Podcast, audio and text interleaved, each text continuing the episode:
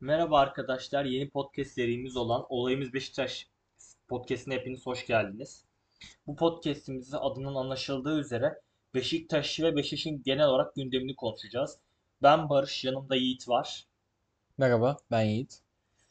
Kanka ilk konumuz olarak o zaman Beşiktaş'ta transfer döneminde gidenlerden başlayalım istiyorsan. İlk olarak yani Abubakar'dan başlayalım istiyorsan. Abubakar bu sezon takımı takımdan ayrıldı. Bonservis olarak El Nasır'a gitti. Ne düşünüyorsun bu konu hakkında? Ya Bakar geçen sene Porto'dan yarı sakat olarak geldi. Porto değerli olarak gördü Abubakar'ı Beşiktaş'a bedavaya verdi. Fakat sonrasında Abubakar güzel bir performans gösterdi. Ligde goller attı. Gol krallığı sıralamasına girdi. Fakat e, milli takım arasından sonra pek oynamadı. Sivas maçının ikinci yarısından sonra özellikle. Sonra da sözleşme maddeleri ortaya çıktı. Sakatlık durumunu uzattığı, bilinçli olarak uzattığı konuşulmaya başlandı. Daha sonra da El Nasır'a yıllık sanırım 6 milyon euroya 3 yıllığına anlaşma imzaladı. Kendisi için hayırlı olsun diyorum. Biraz Abubakar'ın Beşiktaş'a yaptığı ayıp olmuş olabilir fakat oyuncu kendi çıkarlarını öncelik aldı herhalde. Bundan sonra da üst düzeylerde iyi performans vermeyeceğini düşünüyor olabilir. Bu El Nasır'a anlaşması bana bunları düşündürüyor açıkçası. Kendisi için hayırlı olsun diyorum. Aynen ben de tamamen tam da sana katılıyorum. Yani genel olarak bahsettiğin gibi Abu Bakar yani yönetime çıkan bir piyangoydu baktığımız zaman. Çünkü hani Porto bu adamın kariyeri sakatlıklardan diyerek bize gönderdi aslında. Hani tamamen bu rakamlara ulaşmasını kimse beklemiyordu sezon başında. Taraflı tarafsız. Ama çok verimli bir sezon geçirdi ve bunun sonucunda işte kendi ceb Beşiktaş'ın cebin Beşiktaş'ı çok düşünmeden kendi cebini para doldurmak için Arap kulübüyle anlaştı ve hani açıkçası bu transfer sürecinde Beş, transfer sürecinde Beşiktaş'a daha şeffaf olup hani en azından Beşiktaş'ın da maddi olarak bir iki bir şey kazanması için bir şeyler yapabilirdi 1-2 milyon euro. Hani ayıp etti bence biraz. Neyse dediğim gibi kariyer, ileriki kariyerinde başarılar. İstiyorsan diğer oyuncu olan Dorukhan'a geçelim. Aa, o da Trabzonspor'la anlaştı. Bu sene içinde bedelsiz olarak giden oyunculardan biri. Takımın ayrılma gerekçesi aslında Avrupa'da futbol oynama düşüncesiydi ama yani ilginç bir şey ilginç bir şekilde Türkiye'de kalmayı tercih etti ve hani tam tersi Avrupa'dan daha uzak olan bir kentimiz olan Trabzon'a gitti. Açıkçası yanlış bir kariyer tercihi yaptığını düşünüyorum ama yani tabii kendi bileceği iş. Beşiktaş'ta Şampiyonlar Ligi'nde oynayıp iyi teklifler bulabilme şansı vardı. Çünkü temposuyla fark yaratan bir oyuncu Dorukhan. Çok tempolu bir oyuncu ve Avrupa'daki üst düzey kulüpler olmasa bile bir alt seviye kulüplerin belki dikkatini çekebilecek profilde bir oyuncuydu ama o tabii bu dikkat bu şeyine dikkat çekme performansını konferans liginde göstermeyi tercih etti. Kendi bileceği iş. Yani benim için de öyle. Aslında Dorukhan'ın sezon başında Lille anlaşacağı konuşuluyordu ki bu onun için çok daha iyi olurdu bence. Fakat daha sonra Beşiktaş'ın önerdiği para 1.2 milyon euroydu. Trabzon'la da 900 bin euroya anlaştı senelik. Fakat Trabzon'dan her sene 500 bin euro kadar bir imza parası alacak. Yani Beşiktaş'tan aslında sene seneliği daha yüksek bir fiyata geliyor. Belki de Avrupa'da istediği kulüpleri bulamadı. Belki de Beşiktaş'a tekrardan dönmek istemedi. Hayırlısı olsun onun için. Yani bence de Şampiyonlar Ligi'nde boy gösterme fırsatı insanın eline zor geçiyor. Özellikle Beşiktaş'ta Türk kulübünde oynamak Şampiyonlar Ligi'nde zor gözükmeyi gerektiriyor. Çünkü Türk kulüpleri Şampiyonlar Ligi'ne başarılı bir şekilde az kalıyor. Hayırlısı burada... olsun. İnşallah Trabzonspor Roma'yı eler. Konferans Ligi'nde daha çok boy gösterir Dorukhan Toköz. Kendi kariyer için iyi olur. Ki bahsettiğin gibi hani beş, büyük böyle Türk takımlar özellikle şampiyonlarda çok kalamıyor ve bundan sonra da daha çok kalamayacaklar gibi gözüküyor baktığımız zaman. Ülke puan düşmesinden dolayı ön eleme oynamayacak, ön eleme, ön eleme oynayacak olmamızdan dolayı Avrupa yolu çok zor gözüküyor Türk takımlarına. O yüzden bence elindeki fırsatı da iyi değerlendirmesi lazım Dorukhan'ın. Kendi tercih dediğimiz gibi. İstiyorsan bir sonraki transferimiz olan Umut Nayır'a geçelim. Transferimiz yani değil gönderdiğimiz de. oyuncu pardon. Dinleyenler bir dil kayması oldu. Bir gönderdiğimiz başka oyuncu. Aslında transfer de diyebiliriz. Krallıktan gelmişti çünkü. Geldiği gibi de Giresun baş, yeni Süper Lig'de ekiplerinden biri olan Giresun'la anlaştı. Onun için de hayırlısını dileyelim. Zaten çok da performans beklediğimiz bir oyuncu değildi açıkçası geldiğinde. Ona rağmen hani önemli maçlarda kritik işler yaptı. Kendisine bu şeylerinden dolayı teşekkür ediyoruz. Tabii ben de aynı görüşteyim. Beşiktaş'ta forvet mevkisinde bu sene yeni alınabilecek bir forvet Güven Yalçın bir de belki Tekşerya orada oynayacak. Hani dördüncüsüne herhalde yönetim ve Sergen Yalçın gerek görmedi. Umut da o yüzden Giresunspor'la anlaştı. Ki geçen sezon kiraladığı bir oyuncuydu zaten. Tabii Sergen Hırvat Umut. Ligi'nde oynamıştı sanırım. Aynen. Şimdi istiyorsan yeni transferlerimize geçelim. Öncelikle Salih Uçan'ı aldı Beşiktaş bu sene bedelsiz olarak Alanyaspor'dan. Ben çok iyi bir transfer olduğunu düşünüyorum. Gerek yaşı itibariyle. Hani henüz daha tecrübeli sayılabilecek ama büyük yaşı yaşlı bir oyuncu profili olmaması dolayısıyla, değerli olması dolayısıyla özellikle yerli sınır geldiği aşamada ben çok kaliteli bir transfer olduğunu düşünüyorum. Orta saha geçen sene Alanya'nın fark yaratan oyuncularından biriydi Salih Uçan orta sahada. Çok katkı vermişti Alanya'ya. Umarım aynı katkıyı Beşiktaş'ta da verir. Tabii Alanyaspor geçen sene pas atmayı yani paslı bir şekilde sürekli pas atarak oyun kurmayı isteyen bir hocası vardı. Çağdaş Atan bunları söylüyordu basın toplantısında. Hani oyuncularıma sürekli pas atın, pas yapın, pas yapın dediğini söylüyordu. Salih bir orta sahanın bel kemiğiydi belki de. Güzel bir performans gösterdi geçen sene ve geçen sene sonunda sözleşmesi bitti. Mayıs ayında zaten Salih Uçan'ın geleceği konuşuluyordu. Sonrasında bir ay kadar sonra sanırım Salih Uçan'ın ismi açıklandı. Rize maçında da oynadı aslında Salih Uçan. Belki de biraz daha sürece ihtiyacı var fakat ilk maç için kötü bir performans kesinlikle sergilemedi. İyiydi. Yani sahada diriydi. Güzel paslar attı. Onu da Beşiktaş'ta bu sene görmek güzel. İnşallah güzel bir sezon geçirir Beşiktaş'ta. Aynen. Ee, bir sonraki transferimize geçelim istiyorsan. O da Kenan Karaman. Kenan Karaman yine yerli yerli sınavından dolayı çok önemli bir futbolcu oldu. Beşiktaş'a transferi çok önemli bir transfer oldu. Çünkü hani malum ilk 11'de 3 yabancı 3 tane yerli oyuncu oynatmanız gerekiyor. En az. Ee, ve ayrıca Kenan hani Beşiktaş profiline de uygun bir oyuncu baktığımız zaman. Santrafor'da Çaykur Rize maçında dediği bahsettiğim gibi yine Kenan da sahanın iyi, iyi isimlerinden biriydi. Çok çalıştı. Çok çabaladı. Asisti de ilk golün asistini de o yaptı zaten. O, o yaptı zaten. Yine çok iyi performans vermişti. Ben Kenan hani se- sezon geneli içinde böyle hani iyi ilk 11 oyuncusu olmasa bile iyi bir alternatif olabileceğini düşünüyorum. Özellikle ilk Süper Lig maçlarında 3 yerli kuralı varken iyi bir transfer olduğunu düşünüyorum ben açıkçası. Tabii Kenan bu sene milli takımla birlikte çok iyi bir turnuva geçirmedi. Bütün milli takım oyuncularının olduğu gibi. Fakat ne de olsa milli takımın oyuncusu ve belli bir seviyede olan bir futbolcu. Sergen Yalçın'ın da herhalde alınırken istediği bir futbolcu. İlk maçını oynadı Rize maçında. Hava toplarında özellikle iyiydi. Top aldığı zaman taşıma konusunda iyiydi. Fakat hani bir 9 özellikleri henüz yok. Belli bir seviyede bitiricilik yani üst seviyede bitiricilik özellikleri henüz yok ama e, fizikli olması, savunmaları rahatsız etmesi ve belli alanlarda özellikle kanatlarda yırtıcı olması onun avantaj özellikleri. Umarım Beşiktaş'a Salih gibi faydalı olur.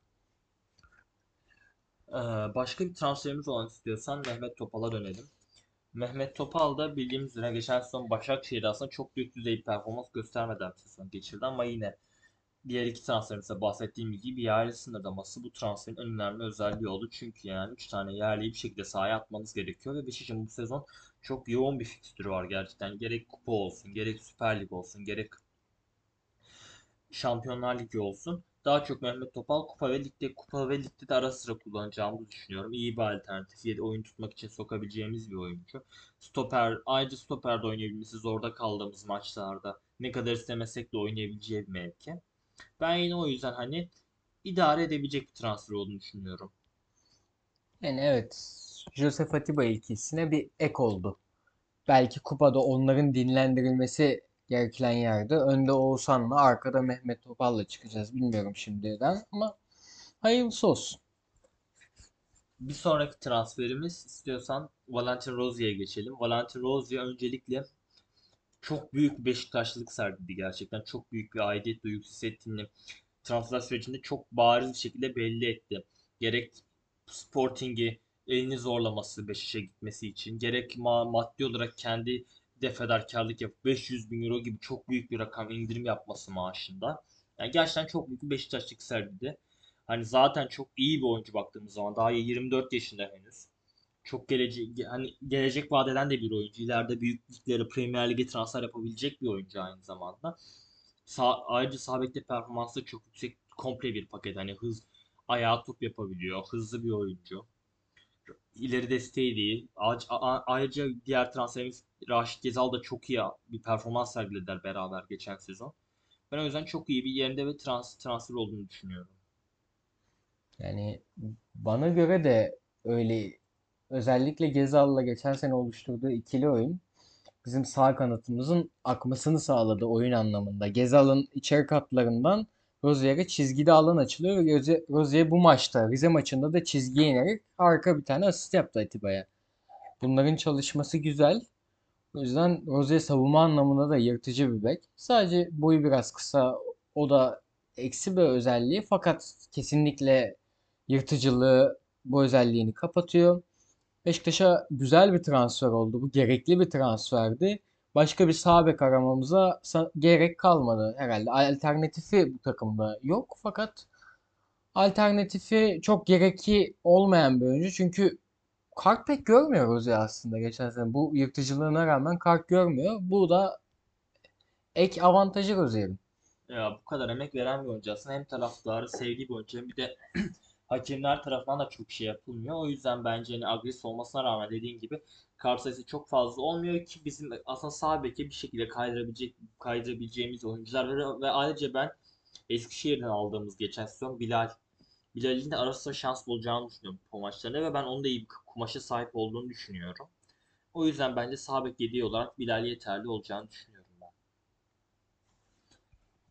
Ee, bir sonraki transferimiz olan Alex Tekşehir'e geçelim. Alex bütün Beşiktaşlıların yazın gelsin gelsin diye aslında iple çektiği, sabırsızlıkla beklediği bir oyuncuydu ve sonunda sevenler sevenlere kavuştu diyelim. Tabii. Arap kulüpleri çok ça aklını çelmeye çalıştı Alex ama en sonunda doğru tercih olan Beşiktaş'ı yaptı ve bu transfer gerçekten çok kritik ve çok önemli bir transfer Beşiktaş için. Çünkü baktığımız zaman Alex inanılmaz bir oyuncu. Hani çok komple bir oyuncu. Orta sahadan bekleyemeyeceğiniz kadar skor üreten bir oyuncu baktığımız zaman. Adriano ile oynadığı sezon Shakhtar'dayken hatta istatistik olarak vermem gerekirse de Adriano'dan patla gol yükünü sıtlamasını beklediği sezon Adriano'dan bir gol fazla Alex Teixeira takımı gol yükünü sıtlamıştı Shakhtar'da. Bir sonraki sezonda 27 gol atmıştı yanlış bilmiyorsam. Hani baktığımız zaman ya ne kadar bunlar 6 yıl 7 yıl öncesinin rakamları da olsa baktığınız zaman sonuçta oyuncu aynı oyuncu. Hani bu, bu skor gücü bir orta sahadan düşündüğümüz zaman en son 5'e Talisca bu tarz bir skor yapabiliyordu. Ee, Ben o yüzden Alex'in çok iyi bir transfer olduğunu düşünüyorum ve açıkçası hani Çin Ligi'ne gitmesinden dolayı bir şüphe olsa da taraftarlarımızın bir kısmında ben bunun Alex çok etkileyeceğini düşünmüyorum. Çünkü Alex Çin Ligi'nde oynadığı sürede gayet pak katkı verdi takımda, performans verdi. Hani oraya ben sadece antrenman yapayım, paramı alayım kafasına giden oyunculardan biri değildi Alex kesinlikle. O yüzden ben Beşiktaş'ta çok yararlı olacağını düşünüyorum açıkçası. Tabii şimdi Alex Brezilya kulüplerinin altyapısında yetişmiş. Hatta U19 sanırım milli takımında bir turnuva oynanıyor. Dünya Kupası bu sanırım. O Dünya Kupası'nın ikinci en iyi oyuncusu seçiliyor. Sonra Shakhtar 6 milyon euroya Alex'i alıyor. Daha sonra da Alex Shakhtar'da oynadıktan sonra Liverpool'a transferi söz konusu oluyor Premier Lig için. Fakat Liverpool belli bir ücretten sonra yani maaş değil de belli bir transfer bedelinden sonra masadan kalkıyor. Shakhtar da bunu yeterli görmediği için aslında Çin'e gidiyor. Yani Çin'e 35'e mi gitmişti? 30 50. 50 milyon euroya gidiyor. Fakat Liverpool'un vermek istediği rakam 20'ler civarında olduğunda Shakhtar kabul görmüyor bunu. Daha yüksek bir bonservis beklentisi vardı Tekşehir'den. Neyse Çin'de oynuyor. Belli özellikleri çok iyi olan bir oyuncu. Özellikle ceza yayı üzerinden güzel vuruşları var. Ayak içleri çok güzel. Yani skor özelliği yüksek bir oyuncu. Tek fark herhalde Talisca'dan boyutsal olarak tabii ki hani 1.73 boyunda daha kısa bir oyuncu. Ama teknik açıdan gerçekten iyi bir oyuncu. Kısa paslar atabilen, o kadar derin pas atmayı sevmeyen fakat kısa verkaçlarla önüne şut pozisyonu yaratabilen bir oyuncu. Josef'in arkadaşı, bu da takım içinde uyuma yani adapte olmasını daha hızlandırabilecek özellik. Beşiktaş'a ileriki günlerde katılır zaten kamp olarak da şu an bir karantina süreci yaşıyor. Herhalde haftaya olan Gaziantep maçına doğru katılır kampa ve antrenman yapmaya başlar takımla birlikte. Bütün Beşiktaş taraftarları gibi biz de bir an önce tabii Alex'i sahalarda görmek istiyoruz. Ee, başka bir transferimiz olan Raşit Gezal'a geçiyoruz. Hani transfer gibi demeyelim de bonservisini eline aldığımız oyuncularımızdan. Raşit de baktığımız zaman ligin geçen sene açık ara en iyi oyuncusuydu ve MVP'siydi bence bak. Bütün lig adına. Yani 17 asist gibi bir rakama ulaştı ki baktığımız zaman Türkiye Ligi çok yüksek bir standart ve hani bunu yapmanın yarı, yanı sıra sezon sonuna doğru da gerçekten gol yükünü de çekmeye başladı tek başına. Hani bunlar çok önemli bir oyuncu olduğunu gösteriyor Beşiktaş için baktığımız zaman Reşit Gezal'ın ve hani Beşiktaş bu transferde aslında Galatasaray'da rekabete girdi. Hani menajerinin oyunları ve Galatasaray'ın ilgisiyle beraber rekabete girdi ve biraz aslında şa- biraz şansın biraz da Beşiktaş'ın pol- transfer politikasının yardımıyla Beşiktaş'a imzayı attı Reşit Gezal. Ya öncelikle ben kalmasına çok sevindim çünkü Raşit Gezal Beşiktaş'ın sisteminin temel temel unsuruydu baktığımız zaman. Sistemi asıl işleten unsurdu. Yani onun gibi bir oyuncu bulmak çok zor olacaktı Beşiktaş için tekrardan. Al, eğer alamasaydık. Ama çok ama iyi ki iyi ki bu transferde mutlu sona ulaştık. Bu sayede Beşiktaş geçen sezonki oyun oyun profilini devam ettirebiliyor ve ayrıca Beşiktaş'ın geçen sezon kadrosunda bulunan bir oyuncu olduğu için uyum problemi de yaşamayacak. Direkt kadroya tutabileceksiniz. Ben çok iyi bir transfer olduğunu düşünüyorum açıkçası. Tabii geçen sene Gezal alınırken böyle beklentiler yoktu. Özellikle Premier Lig'de tutunamamış bir oyuncu olarak bakılıyordu.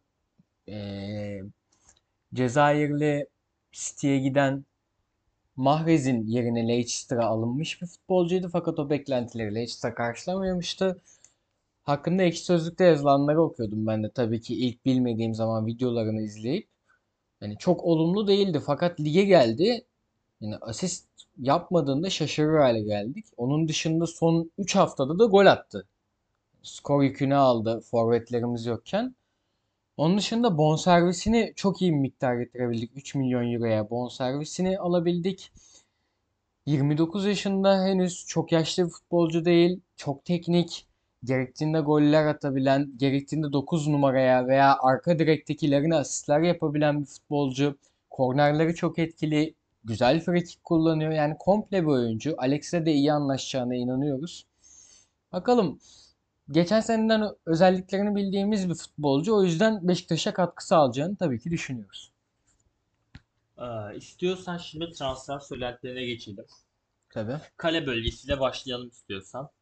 Ya kale bölgesi hani söylenti gibi de artık aslında bitti denebilir aslında. Hani dün Sergen Yalçın basın toplantısında bunu özellikle belirtti. Mert Günok var. Ya ben Mert Günok'un açıkçası çok yerinde ve doğru bir transfer olduğunu düşünüyorum Beşiktaş açısından. Çünkü hani kalede Ersin ne kadar gelecek vaat etse ve potansiyel gösterse de hani baktığımız zaman büyük maçlarda ara sıra ara sıra hatalar yapabilen ve bu durumda Beşiktaş'ı sıkıntıya sokabilen futbolcu. Hani Martin ise ama daha yaşı gereği ve tecrübesi gereğiyle bu hataları yapmayan, yerin, yerinde kurtarışları yapabilen, gerektiği zamanlarda sakin kalan bir oyuncu. Hani kritik maçlarda Beşiktaş, Beşiktaş'ın her, her hepsinin ağzı yüreği ağzına gelmiştir. Her kaleye şut geldiği zaman Tabii. Ersin bu sefer bir hata yapacak mı acaba diye. Mert'te bu izlenim yok ama gerek tecrübesinden dolayı çok kritik maçlarda sorumluluk alıp çok güzel bir şekilde Beşiktaş'ın oyun tutabilecek bir oyuncu, maç kazandırabilecek bir oyuncu. Bunun örnekleri gerek Başakşehir'de gerek Türkiye Milli Takım kalesini korurken göstermişliği var ve hani çok iyi bir transfer olduğunu düşünüyorum ve 1 milyon euro gibi çok da pahalı olmayan bir tra- transfer ücretiyle bunu yaptık ve Mert'in de tabii bunda Mert'in de büyük payı oldu. Çünkü Galatasaray'ın ilgilendiği bir oyuncu ama Mert Beşiktaş'a gitmek istediğini ısrarla belirtmiş bütün çevresine ve kulübüne. Şampiyonlar Ligi'nde tabii bunda payı olabilir.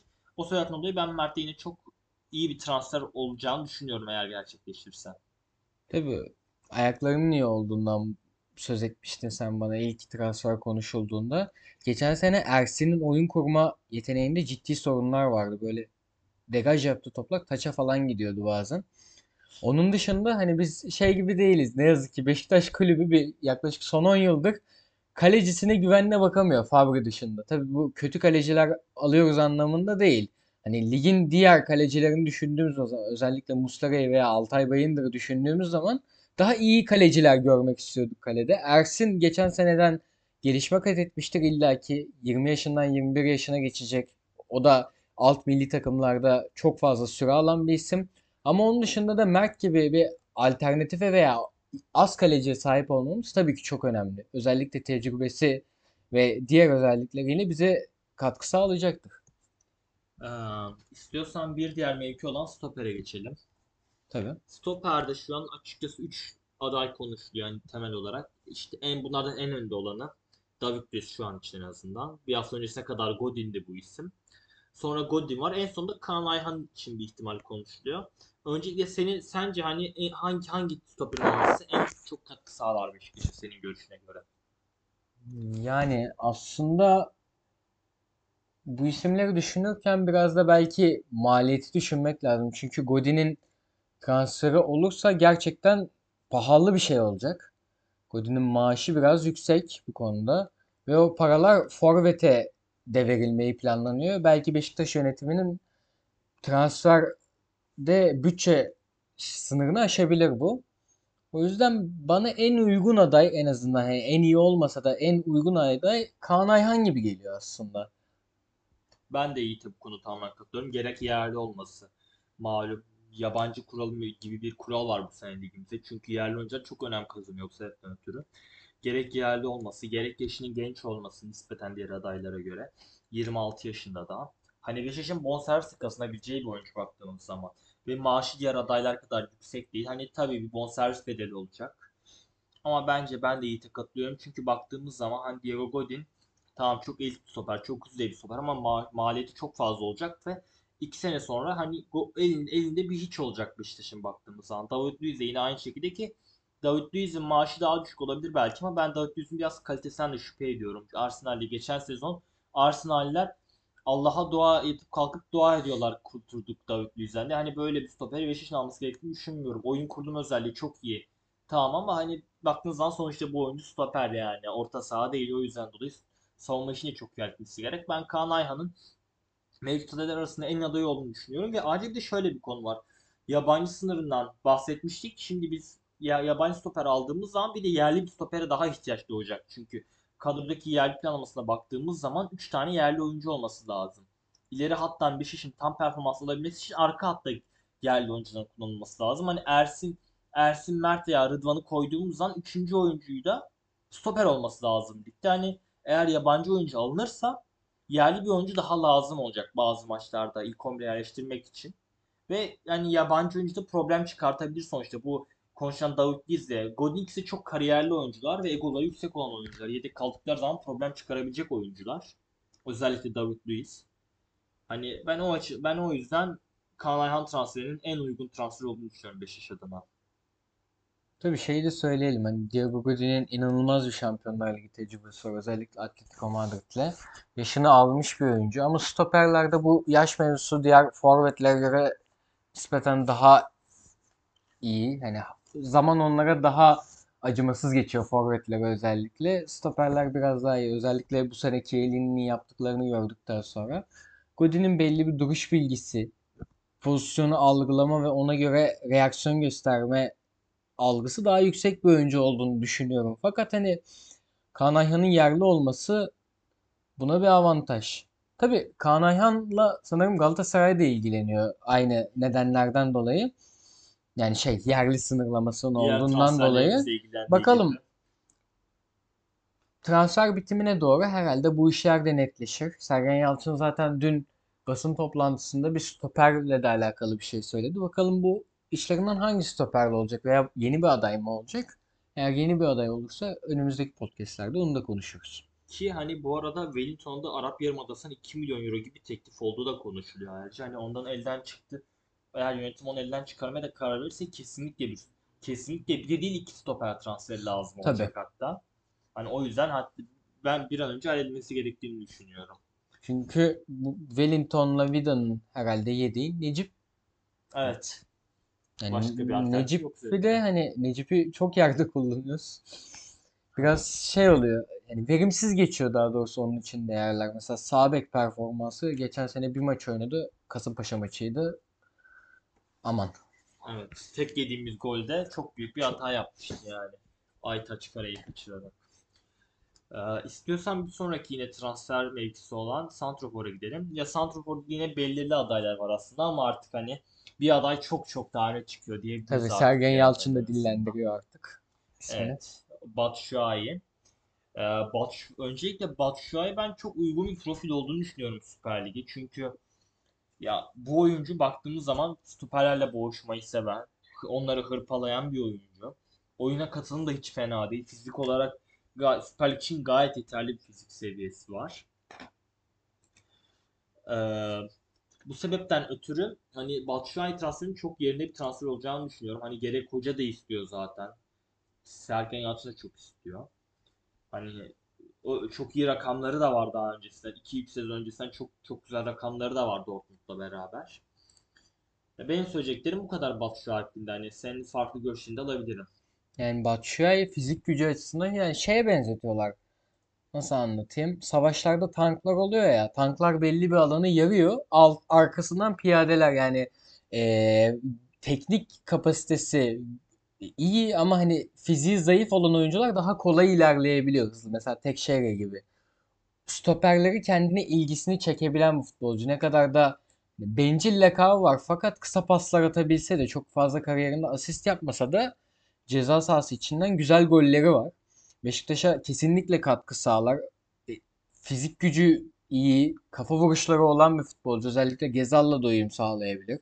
Yani yanında da büyük ihtimal Enkudu olacak. Tek herhalde biraz maliyeti yüksek fakat iyi bir forvet için de bu maliyetleri vermek gerekiyor artık bu futbol dünyasında.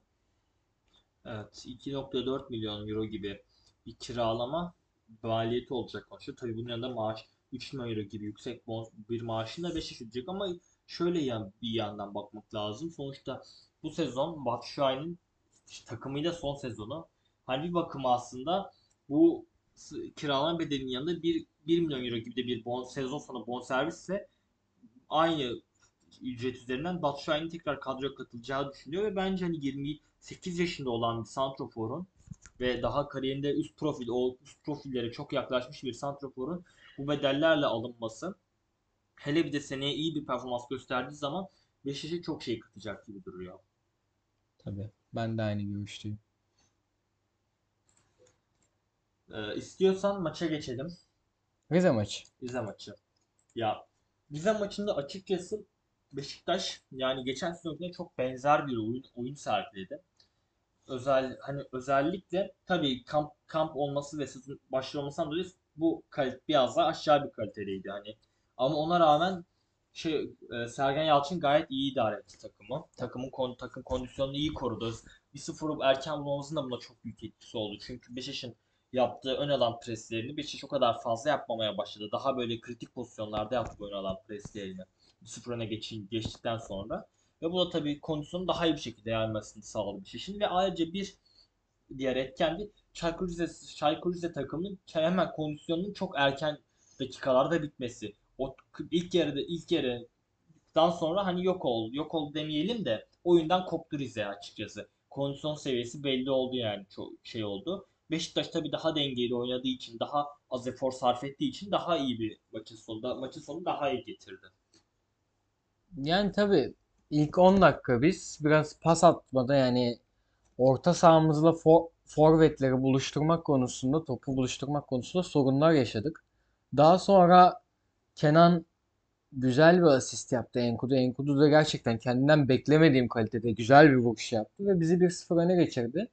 Tabii sonra biraz top kayıpları yaptık. En Sakala'nın bir tane ke- şeyin Gezal'ın yaptığı top kaybından ciddi ataklar yedik. Fakat Rizespor bunları değerlendiremedi. Daha sonra zaten ikinci yarının başından itibaren Rizespor'un defansı ile orta sahası arasındaki hat tamamen koptu ve biz kendi yarı sahamızın başlangıcıyla Rizespor'un ceza sahası önüne çok rahat geldik ve iki tane de gol attık. Oralardan daha fazla da atabilirdik hatta oralara top bayağı geldi. Rahat bir maç geçti. Tabii ki geçen senenin en kaliteli oyunlarından biri değildi. Fakat bence lige giriş için çok yeterli ve iyi umutlar veren bir oyundu.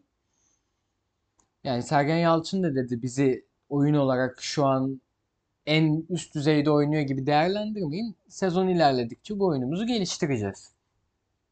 Ya ben de sana genel olarak katılıyorum. Hani baktığımız zaman çünkü bu maçtan hani Beşiktaş sonuçta daha yeni sezon sezon kampını yeni bitti ve bir sürü yeni transfer var. Hani daha tamamlanmamış bir kadro. Alex yok daha yeni forvet transferi yapılacak. Belki stoper transferi yapılacak. İlk 11 oynayacak bir stoper transferi yapılacak. Hani daha baktığımız zaman 3 oyuncu daha eksik bu ana kadronun. Daha hazır bir kadro değil. E tabi burada biraz da transferlerin geç kalmasının da sebebi var. Kaynaklanıyor biraz da açıkçası. Tam ha- tam hazır bir kadro olması ama tabii de sezon başı hani kondisyon yüklemesi, maç maç alışkanlığı oynuyor oynuyor denilecek bir şey. Ama ben de senin gibi gayet yeterli gördüm. Açıkçası açıkçası ben yine Larin'i çok gidi gördüm yine oyuna sonradan girmesine rağmen. Çok yine gerçekten durduğu yeri bekliyor. Hani şey yapıyor ben Larin'i çok beğendim oyuna girdi. Kısa bir süre oldu belki oyunda ama geçen sene 50 maçı yakın. Neredeyse bir NBA oyuncusu gibi bir tempoda olan bir oyuncu için çok diri gözüküyor sahada. Gayet sakatlıktan çıkmış bir oyuncu için. Onu da çok beğendim. İnşallah Beşiktaş bu sezon ona kontrat yeniler ve yani bir şekilde ilerleyen dönemlerde ya performans ya bonservis olarak bir kazanç sağlar bunlarından. Tabii ben bir de Enkudu'ya dikkat çekmek istiyorum. Enkudu geçen sene bu standart yani bu maçı keşke Enkudu'nun bir standartı olsa ve her maç böyle oynasa. Beşiktaş için hani sağ kanatta Gezel, sol kanatta böyle bir Enkudu çok güzel olur. E, bakalım ileriki günlerde Enkudu'nun performansını göreceğiz. Herhalde bu maçın yıldızı Enkudu'ydu bizim Evet, için. katılıyorum. Ki yani ilk 11'in Enkudu olduğunu varsayarsak geçen alternatifi de geçen sezonun en çok gol atan ikinci oyuncusu olan Larin. Yani ne kadar derin bir kadro olduğunu buradan görebiliyoruz ve de, hani ben Enkudu'nun görünüş olarak değişmesinin de aslında mental bir değişiklik olduğunu düşünüyorum. Daha ciddi, daha böyle işinde ciddi olan bir insan profiline dönmüş biraz daha. Enkudu görünüş itibariyle de. Onun da etkisi olduğunu düşünüyorum. Hani kafa yapısını gösterdiğini düşünüyorum Enkudu'nun yeni stilinin açıkçası.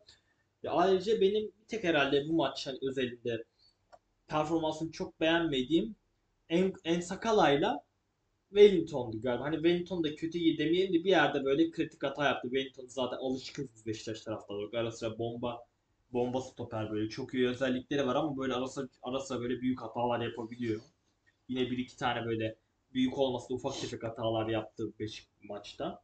En yine en Sakala'nın yine bir iki tane saç baş olduğu hatası vardı. Sol kan sol kanatta kaptırdığı bir tane top vardı ilerideyken. Kontra Evet. atak oluştu. Hani iyi kullanamadı Çaykur Rize. Ve onun dışında takım ben gayet iyi gördüm. Zaten Joseph Atiba her zaman gibi en üst seviye oynuyorlar. tabii Atiba herhalde en Süper Lig'de gol atmış en yaşlı futbolcu olmaya gidiyor yani. Evet. Bu gidişle zaten 40'ına kadar futbol oynayacak Atiba herhalde. Yani o sezonu da atarsa herhalde ben bakmıştım Emre Belezoğlu'ydu. Süper Lig'de gol atmış en yaşlı futbolcu. Atiba olacak gibi gözüküyor Tabii ama. Atiba gerçekten çok iyi bir profesyonel. Hani baktığımız zaman fiziğini çok iyi koruyor. 38 yaşında olmasına rağmen hala bu tempoları kaldırabiliyor. Ben çok saygı duyuyorum Atiba'ya ve baktığımız zaman aslında onu yedekleyecek bir sürü de oyuncu var artık. O kadar eskisi kadar yorulmasına da gerek yok. Daha ver, daha dinamik olması için daha verimli kullanılabilir Atiba ayrıca. Ya ben bu sezon Çaykur maçı itibariyle işi gayet iyi gördüm. Sahada sezona hazır gördüm. Umarım böyle devam eder takımımız. Ee, Sergen Yalçın açıklamalarına değinmek istersek hocamız gerçekten çok doğru açıklamalar yaptı maç sonu itibariyle. Hani takım böyle takıma yönelik yapılan eleştirilerden oyuncularına sahip çıktı ve yani sezon başı oldu dolayısıyla daha performansının çok üst düzeylerde beklenmemesi gerektiğini şey yaptı. Transferlere değindi. Bizim az önce değindiğimiz gibi. Genel olarak ben beğendim Sergen Yalçın'ın tavrını basın konferansında. Tabii şey değildi yani bir hak yenme durumunda Sergen Yalçın bunları hiç kaldıramıyor. Herhangi bir taraf için. Yani mesela Fenerbahçe maçından sonra geçen sene şey demişti. Belki Erol Bulut'un da itiraz edeceği pozisyonlar olabilir demişti. Bunun hakkını veriyor gerçekten rakip içinde. Ama böyle bir maç değildi. Zaten net bir oyun vardı. Tek taraflı bir oyun vardı sahada. İlk maç olduğundan da kötü görmediği yanlar var. Tabii ki oyunumuzun olgunluğu konusunda acele etmemeliyiz dedi. Yavaş yavaş gelişiyoruz dedi. Gayet olgun ve yerinde açıklamalar yaptı. Belli başlı konulara değindi. İstiyorsan onlara girelim. Tabii ben bir de maçla alakalı son unutmadan bir şey. Yine hakem yine hakemin şeyine uğradık. Beşiktaşlar olarak klasik alıştık zaten her zaman. Beşiktaşlar olarak hakemin bir ma- her maç mutlaka küçük ya da büyük bir hatasına denk geliyoruz. Yine Yani hakem bu maçta atamadı bir tane atamadı bir tane Rizeli oyuncu ki çok kısa aralıklarla oldu bu pozisyonlar. İlk sarısından çok kısa bir süre sonra gerçekleşti ikinci pozisyonda. yani bu yanlış bir algı olsa da belki şeyi demiştik hani kart verdim daha yeni oldu olay bir daha kart vermeyeyim. Belki inisiyatifime kalmış bir kart verdim. Belki de onun için göstermem gereken bir sarıyı vermedim dedi. Olabilir hani hakemler de hata yapabiliyor. Oyunumuzu etkilemedi bu. Hani ileriki kritik maçlarda tabii ki etkileyebilir bu tür kararlar. Fakat hani bugün net bir skor aldığımızdan bunu pek konuşmak hani şey değil herhalde. Ya ben açıkçası şeyden dolayı çünkü baktığımız zaman Beşiktaş'a bunlar genellikle çok yapıyor nedense bu Tabii. hatalar. Baktığınız zaman hatta medyada şöyle medyada demeyeyim de hatta şöyle de bir gerçek var açıkçası. Renk, renkli arkadaşlarımızın kabul etmek istemediği. Türkiye'de ne zaman bir, bir renk takımlar kayrılır, renk takımlar kayırılır. Evet, büyük takımlar kayırıyorlar. Büyük büyük takımlar kayırılmıyor algısını yaratmak için nedense hep Beşiktaş maçlarını seçiyorlar. Beşiktaş'a, Beşiktaş'ın aleyhine hatalar yapıyorlar. Hani ben bu bunda bu yüzden denemek istedim o yüzden. Bu algıyı yavaş yavaş kırmak, Beşiktaş'ın hakkını savunmak ve baş, başının boş olmadığını göstermek için bu konuya da değinmek istedim açıkçası. Sonuçta bizim işimiz burada. Beşiktaş aleyhine ve aleyhine yapılan bütün maç hakem kararlarını da konuşmak aynı zamanda. O yüzden buna da küçük bir değinmek Yani. istedim. Tabii yani geçen sene gördüklerimi hatırlıyorum. Ben şeyi görüyorum Instagram'da özellikle. Rozier'in her maçta atılması gerektiğini söyleyen insanlar var. Onlar artık zaten gözlerine kör gözü takıp izliyorlar Beşiktaş maçlarını. Yani tabii çok Her ciddiye de almıyoruz. Yani. Her maç aynı şey. Rozier oynamasa Yani. bile diye, diye çıkıp diyorlar bir de Rozier'in atılması lazım diye yani. Yani evet. Ee, istiyorsan Gaziantep maçı hakkında öngörülerimize geçelim. Tabii Gaziantep bu podcast çektiğimiz gün maçını oynadı zaten. 3-2 kaybetti. Tabii ki bu kaybında erken görülen bir kırmızı kart. Yani ilk yarıda gördüğü kırmızı kartın da büyük etkisi var. Üçüncü golü sonradan yedi. İkinci golü de e, maçın en son golüydü. Belki yemese o golü beraberlikle bitirecekti. Yani şey gördüm ben aslında. Biraz da geride olmasının etkisi de var.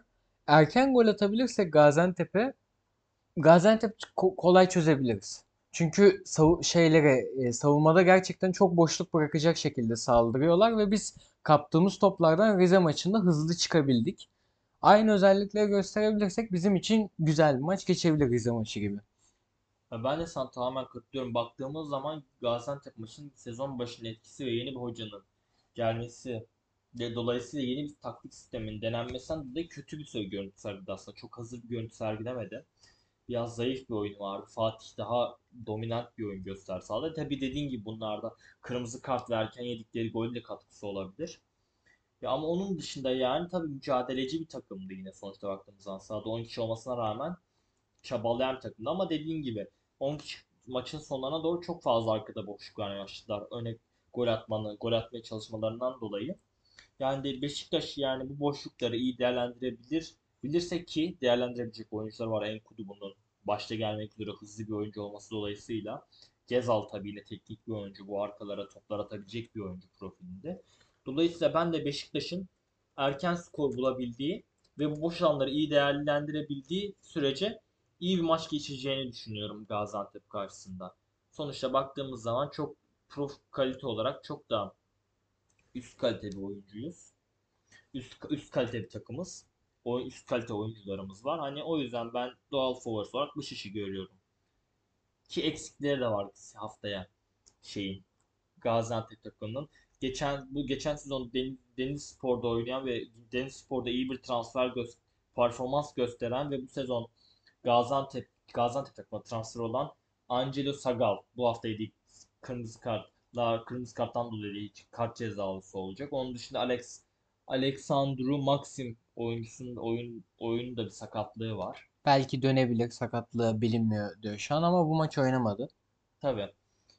Ee, ki ben yani eğer ciddi bir sakatlığı varsa şeyin Erol Bulut'un da oyuncusunu risk edeceğini, risk edeceğini düşünmüyorum ki şöyle bir handikapımız var aslında maçlarla alakalı. Geçen sezon Fenerbahçe'yi şampiyonlukta neden ve Erol Bulut'u kovduran hoca ve takım olarak hoca olarak Sergen Yalçın takım olarak Beşiktaş geleceği için ekstra bir hızlanmış motive bir Erol Bulut görebiliriz. Gaziantep maçında. Tabii bu da biraz bize handikap yaratabilir ama ben yine Beşiktaş'ın kalitesi ve hem teknik kalitesi hem de e, teknik teknik ekip kalitesiyle beraber Gaziantep'i bize getireceğini düşünüyorum. Yani doğru Anadolu kulüplerinin yeni gelen hocalar özellikle büyük takım maçlarına önem veriyordur illa ki kendini gösterme maçı çünkü bu bildiğiniz. O yüzden deplasmanda oynayacağız. Gaziantep taraftarı da iyi bir taraftardır. Sıkı takip eder. Bakalım nasıl bir maç geçireceğiz ama ben eğer bu maçtaki gibi erken gol atarsak rahat kazanabileceğimiz bir maç olarak görüyorum Gaziantep. O zaman kapatalım istiyorsan Yiğit. Tabii. Ee, sayın dinleyiciler bu haftaki Olayımız Beşiktaş podcast podcast bölümünün sonuna geldik. Bizi, dinle- bizi dinlediğiniz için teşekkürler. Önümüzdeki hafta görüşmek üzere. Umarız Beşiktaş'ın kazandığı bir hafta bölümden sonra görüşmek üzere. Hoşça kalın. Hoşça kalın.